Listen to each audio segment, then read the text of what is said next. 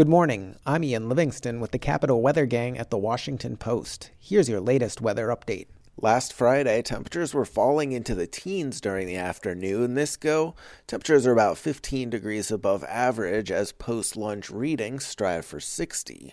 You'll notice some clouds increasing with time, still see plenty of sun. Mild Saturday morning, off lows in the 40s.